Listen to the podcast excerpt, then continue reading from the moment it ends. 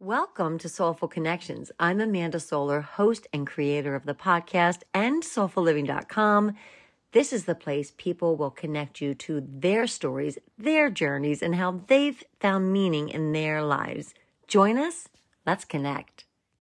Connection.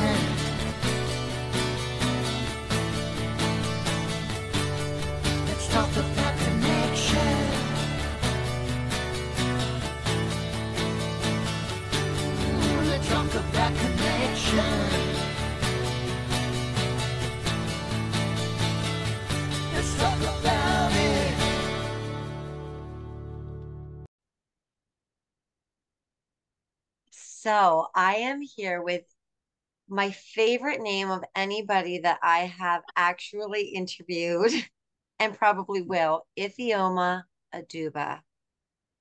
I almost can't call you Ify because, which is what you go by, because I just love the name Ifeoma so much. Um, first of all, welcome.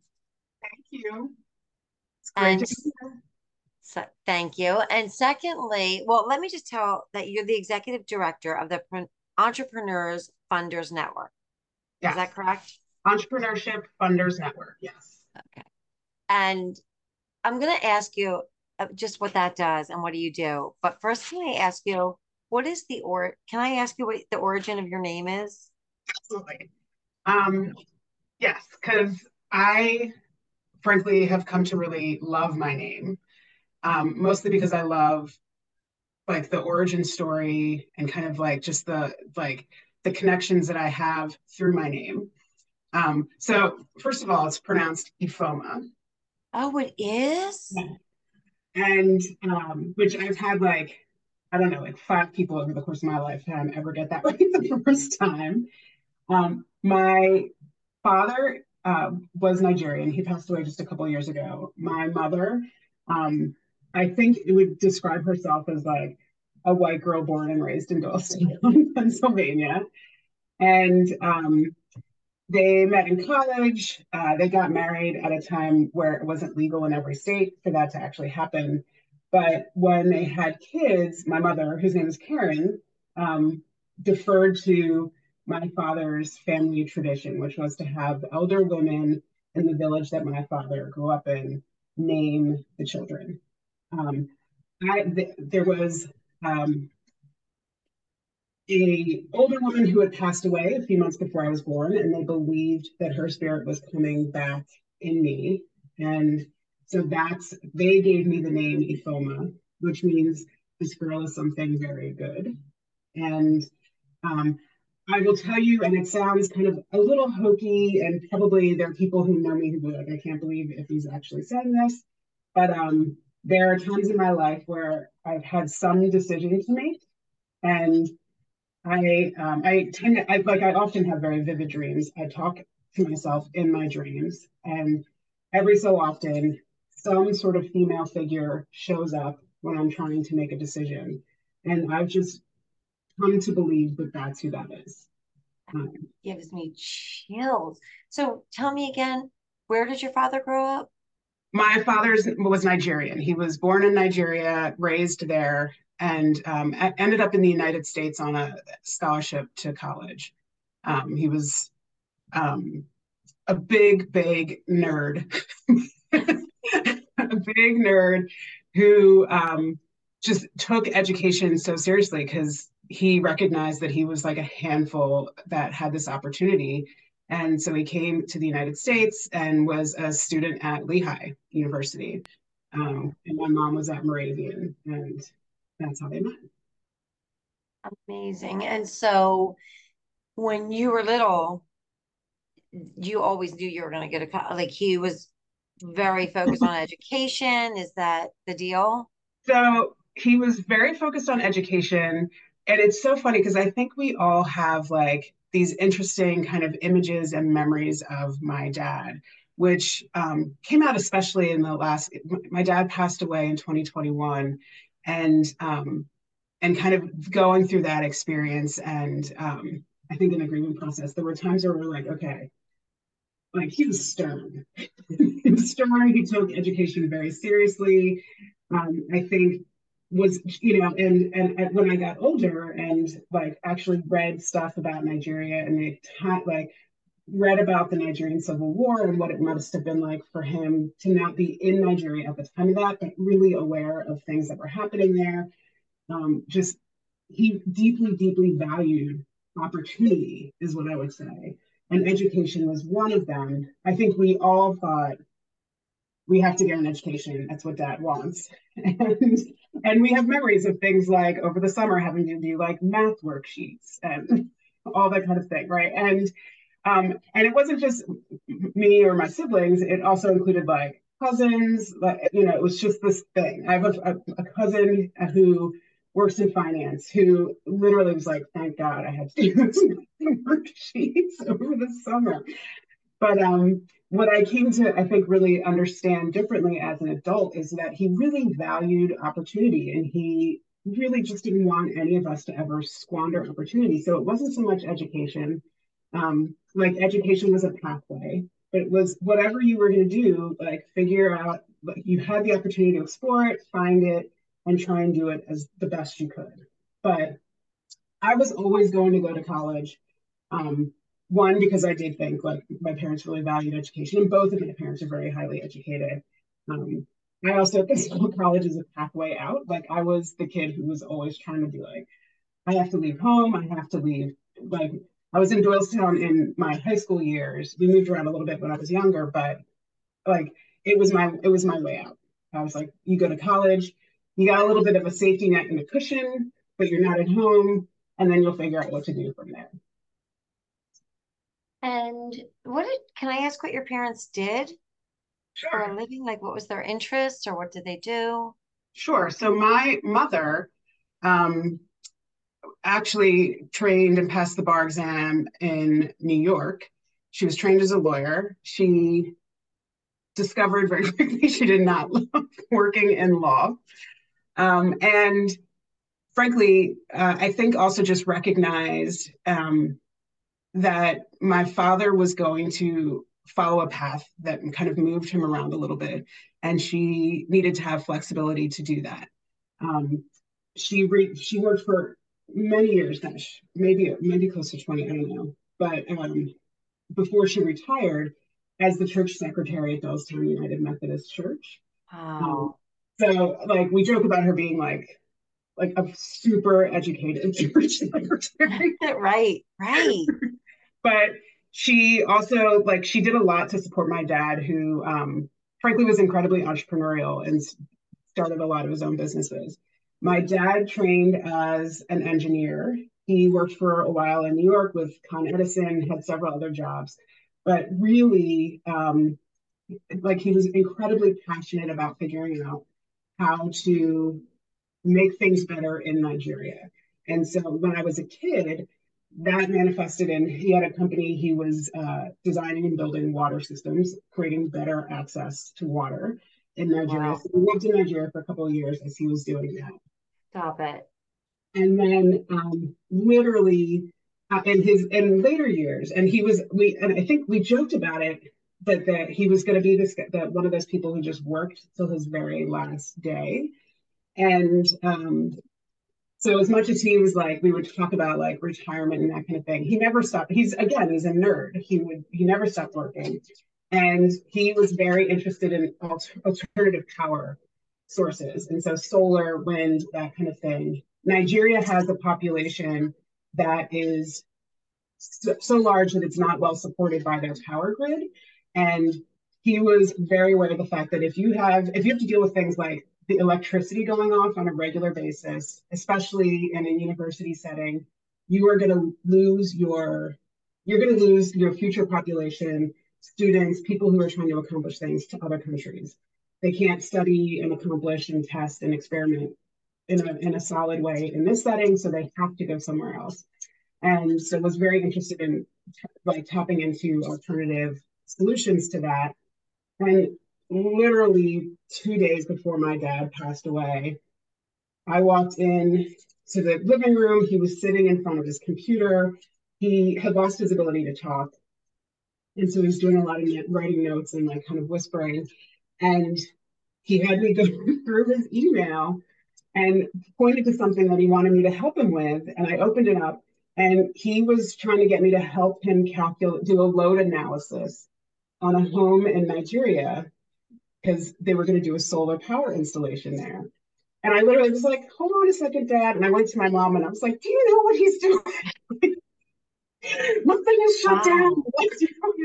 like to his last breath. This was So what he was sick leading up to his death. It wasn't a sudden death. No, he was diagnosed in early 2021 with he had um cancer. It was in his salivary glands, so he had a huge tumor, and it had like it had been misdiagnosed as Bell's palsy because the initial way that it kind of showed was like this Mhm. in his face, and but it was right it, that that Bell's palsy diagnosis was in 2020 when everybody was terrified of COVID, and so Yeah. doctor's appointments were quick. They might have only been online, so he wasn't sent to a specialist. It was six months after the Bell's palsy, where he was like still complaining, his face hadn't changed, he was having pain in his ear, that they finally sent him to an ENT who did scans and was like, "You have to go to Penn," and Wow. and it's just in, in a, a horrifically aggressive form of cancer, and um, and so from that point forward, it was kind of about buying time and kind of creating comfort. Um, but it was, and it was a time that was uh, for me, um, like I think it made it better and worse when he actually died in some ways because I knew, like I like intellectually I knew like like he's he will Of not course. survive this. There's no cure. Um, But I was Oh. also doing the, the I was driving to chemotherapy. I was helping um, my mom, him, him and my mom out as much as possible, like back and forth to the city, to appointments. I was sitting in doctor's appointments with him, and um, and it was like this incredible, incredible gift of time Wow. leading up to that to the end. That when he died, I was like, oh, I I mean, it floored me, like it was gut wrenching, and um, but I like I would not trade that time. You had that time. You know, he sounds incredible Yeah. because he doesn't just sound um, you know, ambitious and intelligent. He sounds so committed and dedicated um to to others that and then your mom being a cert, a church secretary, that's of service Yeah. too. Were you raised Methodist? Is that So my early church memories are going to church with my grandmother, my mom's mother, who um, was also in this area, and she in Doylestown, and she attended. She and her sister attended Salem United Church of Christ. So I was there through kind of my teen years. Um, I went to college. I moved to California, and it wasn't until I moved, when I moved back here. By the time I moved back here, my parents had moved um, over to Doylestown United Methodist. And so I kind of went there by default. Um, Right. I will say, like, what I grew up in a way that I, I didn't realize, like, it's right, you never know, like, you just assume everybody has the same experience you have. You don't realize Yes. there's anything different or anything special about your experience. And I grew up in a house that had been built by my mom's family um, very intentionally to house multiple generations. And so there were always three generations in the house. At some points in my childhood, there were four. Um, so I knew both of my great grandmothers. I knew my grandmother. I knew her sister. Like we were all like they were just all there. And um, and it wasn't until it literally wasn't until I was an adult where I was like, "What do you mean you didn't?" Like I just thought Yeah. everybody knew their grandparents. And then I met people who were like uncomfortable around older people. I was like, I don't understand. But um, You know what's And- crazy about that? What's crazy about that is if you had told me that your father did that, I would say, oh, that makes sense. I picture Yeah. Nigeria with multi generations living together. And the fact that it's your mother's side is so intriguing. Well, and my dad was raised in a village by like, you know, like kind of everybody, but it was like him, his siblings, his cousins, everybody with a grandmother who raised them all. And so both of my parents in kind of right incredibly different parts of the world had had this very similar family experience. And so I do think a big piece of why my parents marriage lasted and and and was as strong as it was was because they came in with like again it looked really different um, and they maybe hadn't wouldn't necessarily be able to art- articulate it in like a you know a personal zad but right. they had this kind of like you take care of people you take care of family and it just was the way that it was and you know i think it was the first time i had to do a background check for a job and it was like list the people you have lived with and I literally called my mom and I was like, you know what's a pain? Like, y'all open the doors to everybody. I was I don't know. Like, I'm just gonna have to leave people off of this and hope that nobody's like, "What about this person?"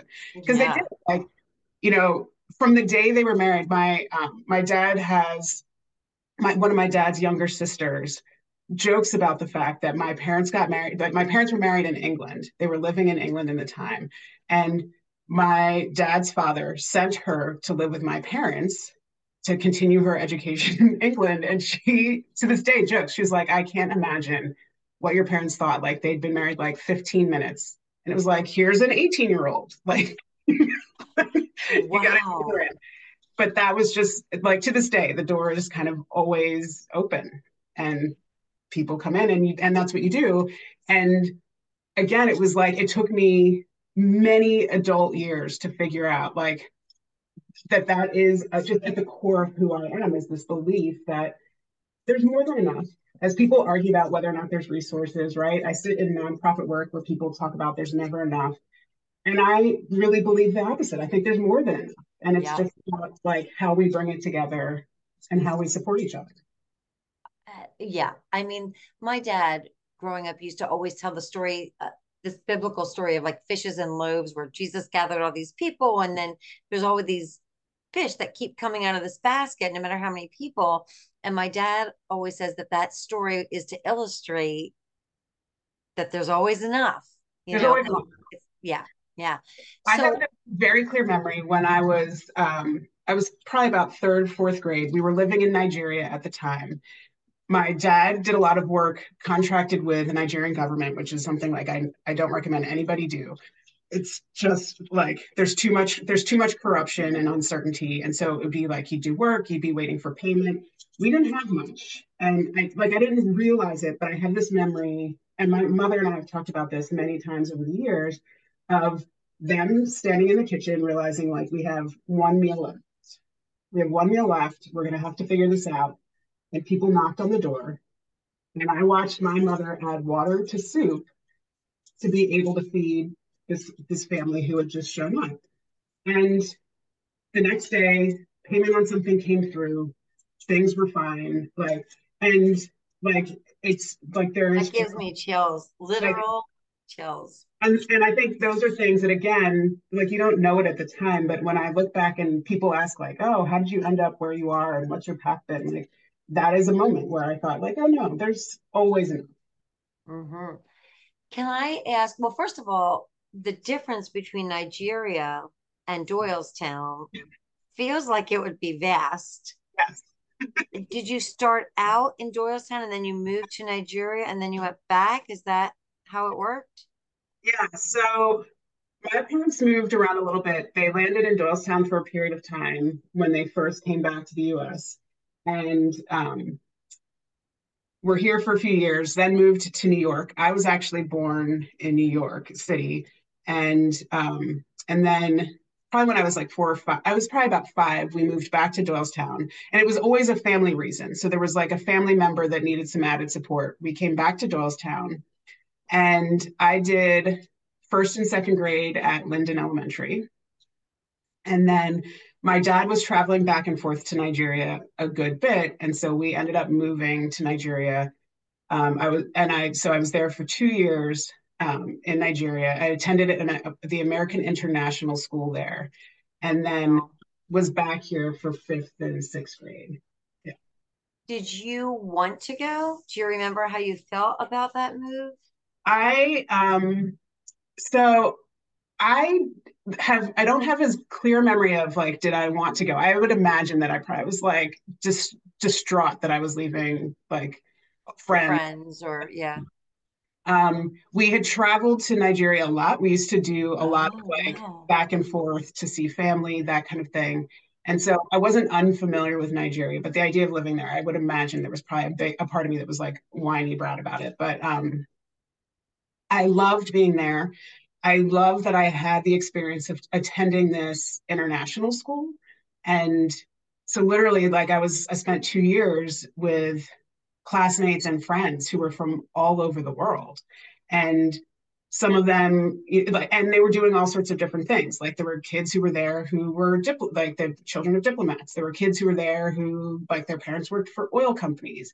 Like so but there were also kids that were there who were just like me like you know whatever it was like it was just this mix of kids. And um and again like i look back at this two year two year experience in my childhood where there was no like there was no majority or minority population. It was just kids from around the world. And when i moved back here and then as i got older and i'm paying attention to things that are happening around the world or stuff on world news i could think like i hear what the news is saying about this country not being great but like i played kickball with kids from there. Or i played soccer. Like i Right. them and so it for me it kind of helped me it has helped me to humanize it's like and, and just really humanize experiences and news stories and that are that happen from around the globe. And there's like kind of what you get maybe that may be about the United States being being in conflict with another country over something. And I think okay but there's people on the ground there who like are are just like me in any number of ways. Right. and so for me that was a very grounding experience Yeah, I, I think that that would be a powerful and important experience that it, was- it's a shame it can't be replicated. Um, can I ask how it felt, you know, growing up and maybe even how it feels now to have one dark-skinned parent who is Nigerian and one, you know, yeah white yeah parent? And what does that look like living inside of you?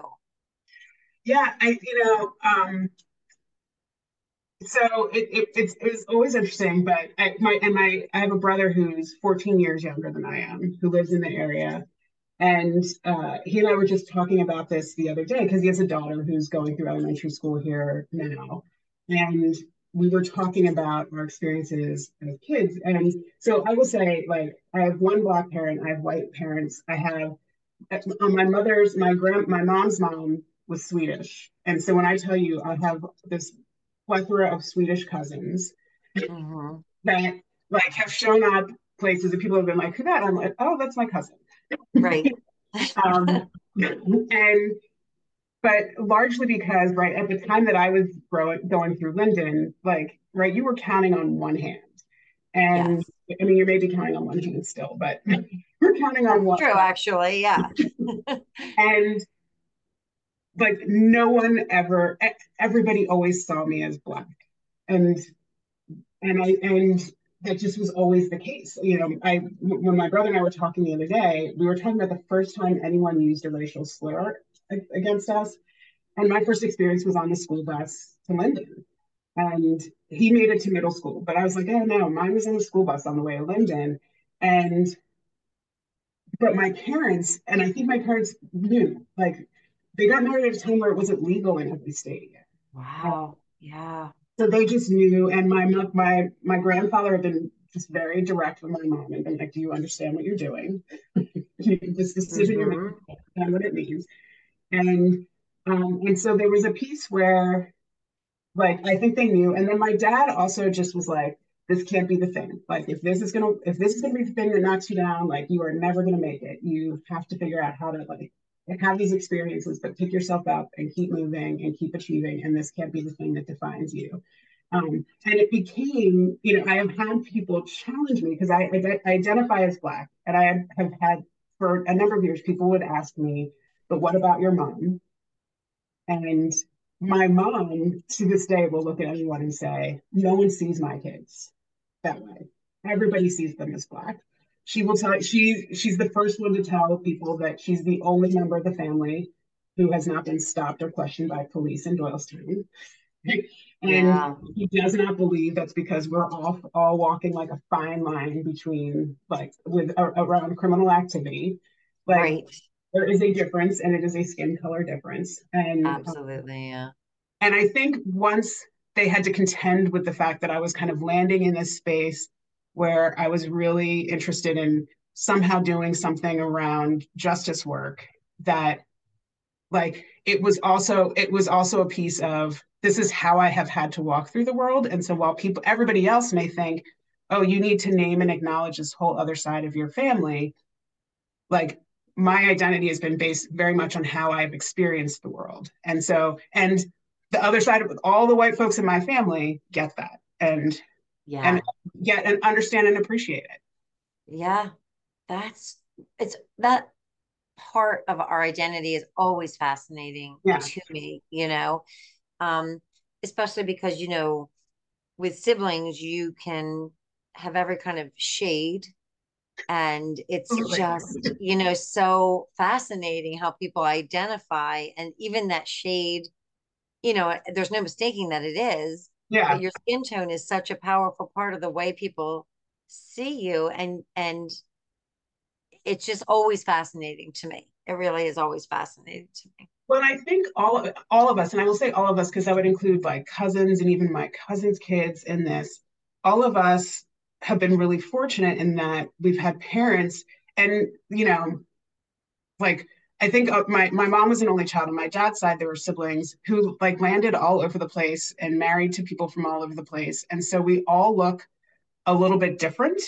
yeah Um, but because of that experience, like like we we had adults in our lives who were willing to kind of contend with the fact that folks would challenge us. And so, you know, I have a I have a, a my cousin's daughter who is like blonde haired. She lives in England, blonde haired, blue eyes, and identified herself as Nigerian in a classroom, and her teacher questioned her about that. and so, like parents stepped in, my grand, my like my aunt stepped in and was like, mm, "No, here's Yeah. here's Nigerian, right?" My I remember my brother talking about being part Swedish and having a teacher question if he really understood what that meant, and he was like, yeah "You do," but but that's the thing. Like, if I say that, you're still going to question it, and so I have right. like, you know, how I have walked through the world is it's not that I allow people to define me, but I recognize Right. this is how I have experienced the world. This is how I'm going to continue to experience it, and so absolutely that's how I identify. And then I'm going to go up with hopefully what you recognize as a broader experience. right that's right i mean that could be a whole podcast to me in and of itself you know and then go into it, identity um it's just always fascinating. So then you land in college and you growing up did you say this is what i want to be or do did you know what you wanted to be or do? Did Yeah, you have a, I was just at a, a work meeting in um, Kansas City, and the facilitator in this meeting, as the icebreaker, asked us what we wanted to be when we grew, were growing up. And when I was a kid growing up, I was going to be a dancer and a singer. I was obsessed with the show Fame. I same girl same like I was really certain that I had made enough like solid, responsible decisions by the age of 13 that my parents should let me move to New York and have an apartment and I would be just fine. You know, um, which needless to say did not happen. And so I joked in this meeting and I said, so, you know, once they told me no, you're not going to New York, like I decided, okay, I guess I have to save the world. But um did not I did not know what I wanted to do, wanted to do. I went to college. I so I attended Mount Holyoke College, right, which is a women's liberal arts college. And you know, I went there and I was like, I guess I'll figure it out over time. Um, I had just an incredible and again really defining experience there. Though I don't know that I walked out of there much clearer what I wanted to do. right that makes And, sense um, and just thought like I there's situations that need to be fixed, and I think I can creatively come up with ways to try and do that. Um, and so after college, when I ended up in California because I went to I had applied to graduate school at UCLA, and so I was going to UCLA for graduate school. I did not finish that program. I hated it, um, but stayed in, in California and Los Angeles. And um, was sitting in a, I was working for a property management company at the time, sitting in a car with a gentleman who owned a lot of property across Los Angeles County and was also very philanthropic and talking about how he made the decision to give his money away, where he gave to. And I thought, I think I need to sit in that space because I really want to figure out how do I how do I compare how do I bring resources and need together because again, I believe the resources are there. I don't think there is a shortage of resources. It's just figuring out how do I map the path to get them together. And so I went into fundraising and ended up with a career in nonprofit work. And yeah, that and then today, what does the Entrepreneurs Funders Network? When I first met you, you were the head of a woman's place. Yeah. Um, Yeah, I took, I have, so my career is, has been a little bit of a patchwork quilt based on what I was interested in learning at the time. And when I applied for this uh, position with the Entrepreneurship Funders Network, I actually had a friend say to me, Your resume suddenly makes so much more sense. like this, this opportunity kind of pulls everything together. Mm, you know like i started working when i when i started doing development work i worked for a foundation out in california and went in i begged for a job um, and said i will i promise to stay here at least two years. If you just teach me everything that you know about fundraising and building a strong development program. And um, i was literally given the opportunity to touch every piece of the development program what I figured out about myself later is that, um, and I think I get this from my dad, this kind of engineering mind that likes to take things apart and put them back together and figure out, like, if I take it apart, can I put it back together better? And so, like, it started with the database, and I like took it apart, put it back together better. We're getting better data. Like, oh, why don't you do our annual campaign? So I figured out how to build an annual campaign. Then I was like, oh, why don't you work on major gifts? Why don't you work on donor advised funds? And why don't you do event production? So by the time I left that foundation, I had touched every piece of the development program and um, and frankly loved it, but had made the decision. I had two daughters and wanted to bring them back to the East Coast so that they could be around multiple generations of the family and have a similar experience that I had. And um, and so I ended up back here. I worked for a little bit with Pennsylvania Hospital doing major gifts work for them and uh, was volunteering at a woman's place. And uh, they were hiring for a development director there. And so I had been volunteering. I was brought onto their board of directors I was sitting in interviews helping with the hiring process. And I think it was literally after somebody came in and talked about how much they hated fundraising as they were interviewing for this job.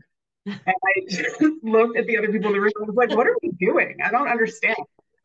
and so had met a friend for drinks after that interview. Like I left there, went to meet a friend for drinks, and she was like, I don't understand what you're doing. Like this is ultimately the job that you had wanted and they just weren't hiring at the time that you wanted it. And she's like, but now they are. Like, so just, and so I called the next day and the board president and I said, if I wanted to apply for this job, like, what do I need to do? And she said, I accept your resignation from the board, get your application in.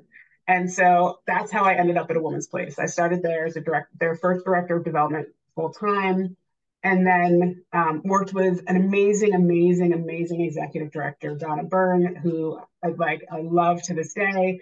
And she, I think, looked at me and was like, "Oh, do you want to learn something? All right, do it." And just gave me opportunity after opportunity to kind of pick up a piece of work, take on a piece of management, try a new program. And I think just really recognized that if I was learning, I was going to stay connected and interested and passionate about the work and um, and so and then I figured out like, oh, she has me on a succession path. and when she retired from there, um, that's when I stepped in to the executive director role. Um, so I spent about 10 years at a woman's place overall and was just like worked with incredible people and had just an incredible team and like connected to so many of the people that I worked with at, at that time who were there many of them aren't there now, but uh, like we've just stayed connected because it was just this incredible experience. But it's when I actually ended up doing, I went back to graduate school to get my master's in nonprofit management while I was there. And um and could apply like all I used a woman's place just as my project for every everything with school.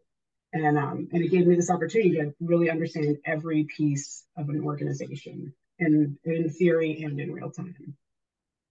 Amazing. And what is the Entrepreneurship Funders Network? Like, what do what do So they do?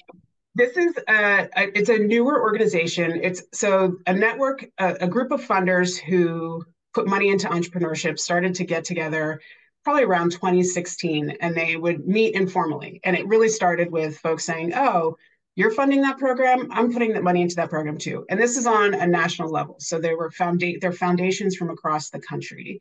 And like there aren't a lot of foundations that in, fund entrepreneurship and entrepreneurship education.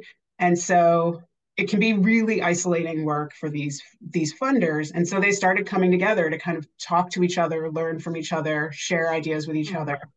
And so around 2020 um, went through a planning process and realized hey this has legs. Maybe we should try and formalize what we're doing.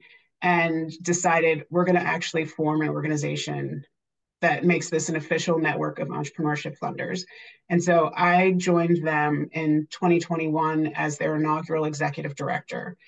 And so part of what I'm doing, and again, this is where it kind of ties into I've worked with coalitions in the past, I've worked with networks, I've uh, been involved with membership organizations. Um, I like to build new organizations and, and launch things. And so this is giving me this opportunity to build stand up a new entity and a new membership organization. So there's kind of all the nuts and bolts work of that. But also look at how do we make connections and identify folks who are putting money into entrepreneurship in some way and bring them together and really say hey out here you're doing incredible work the magic's going to happen when we come into the same room. So I'm going to set a table for you to sit down here and figure out what's the problem or issue that we're trying to tackle and create the space for you guys to all share ideas. Um, it also, right, I, I started this in 21. So, right in the midst of the pandemic, I was working, I had a consulting practice at the time, and I was sitting in a lot of human services work. At, at, you know, same thing with the woman's place. I've done work with housing. I've, you know, all of this. And so I'm sitting in food conversations, housing conversations in the midst of the pandemic and, you know, doing planning with other community organizations. And I just thought like, it's incredibly important work. So important, such important work. I like have such admiration for folks who are doing it and are really just committed to it. And it is thankless and it's exhausting. It does not pay well, but just so, so important how you hold individual lives together. But it's not going to solve the problem. Like it has to happen. And I and I've said to people, I said to someone recently who said, why do you why why would you tell a funder to put money into entrepreneurship? And I said, it's like the many other ways that we have like applied binary thinking like we've always like that stupid expression about you can give a man a fish or you can teach him to fish. And I was like, you got to do both. Like, are you sending a hungry guy out to learn how to fish? No. That's a great point. like give them give them the fish, but also teach them to fish. If we want to, you know, build wealth in communities that haven't had it, rebuild wealth in communities where it has been like systemically taken away from them. They've been prevented from achieving it. Like, this is how you do it. You may need to help them with housing or food or education access, whatever it may be along the way.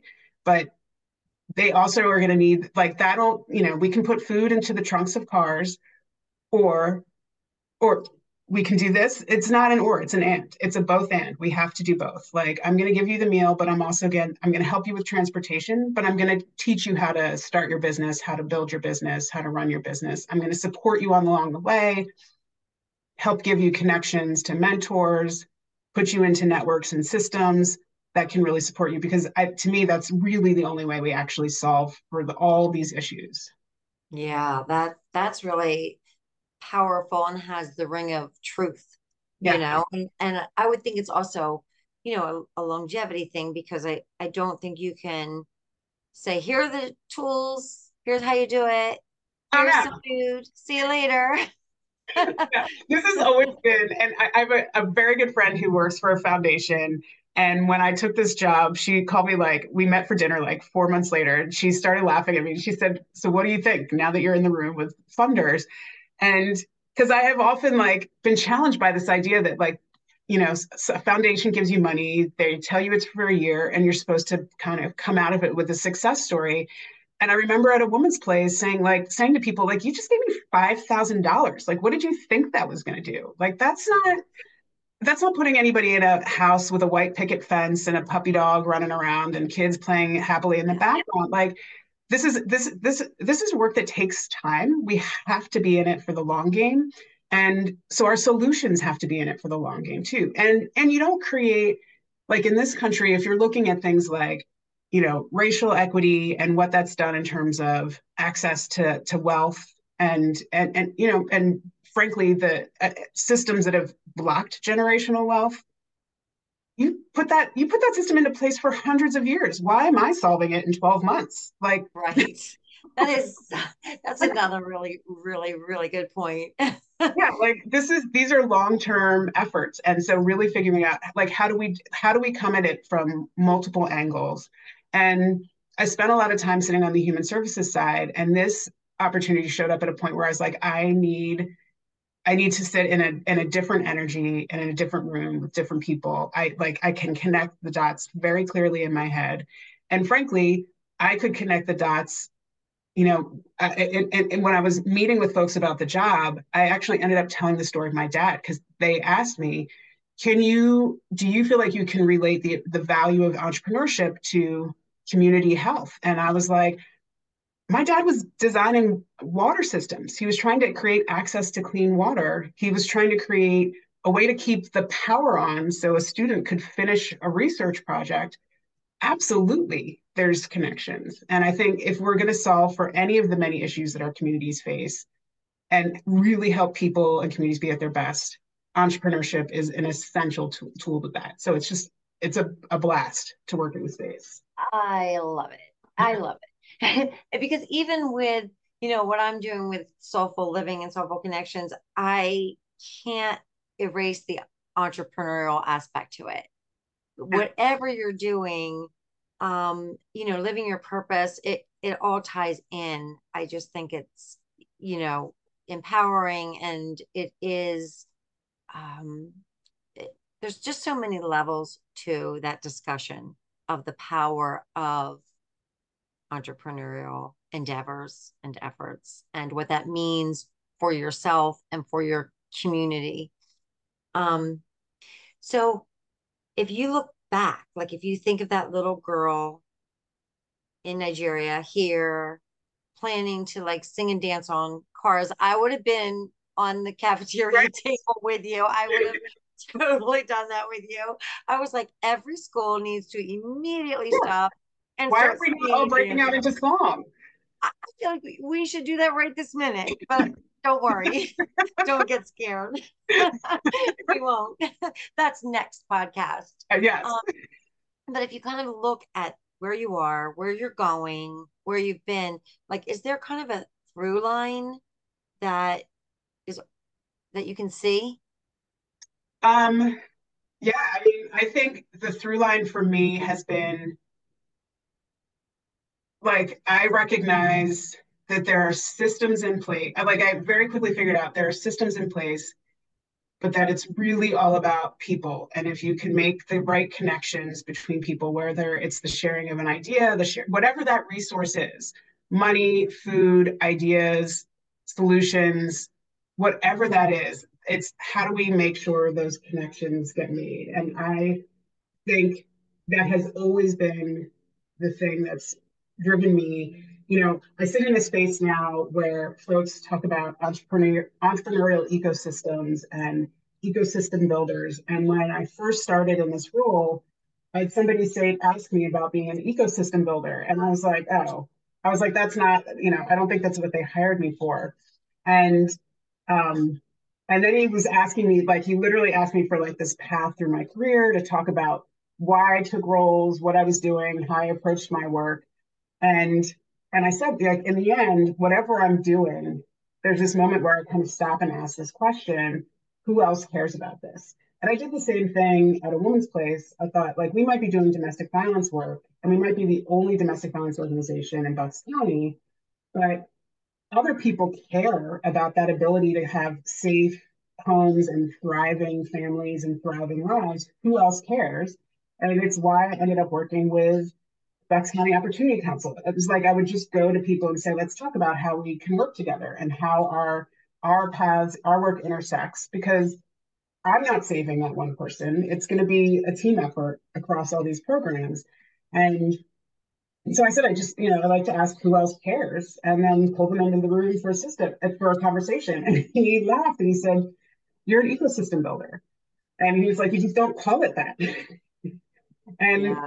like, you know, I don't. I've, I've never sat in spaces that talked about ecosystem builders, but I did just think, like, who cares? Who else do we talk to? It's why, like, I would end up at the chamber because to me, like, if communities aren't safe, businesses aren't going to thrive. So I need businesses to care about what, what's happening with individual lives.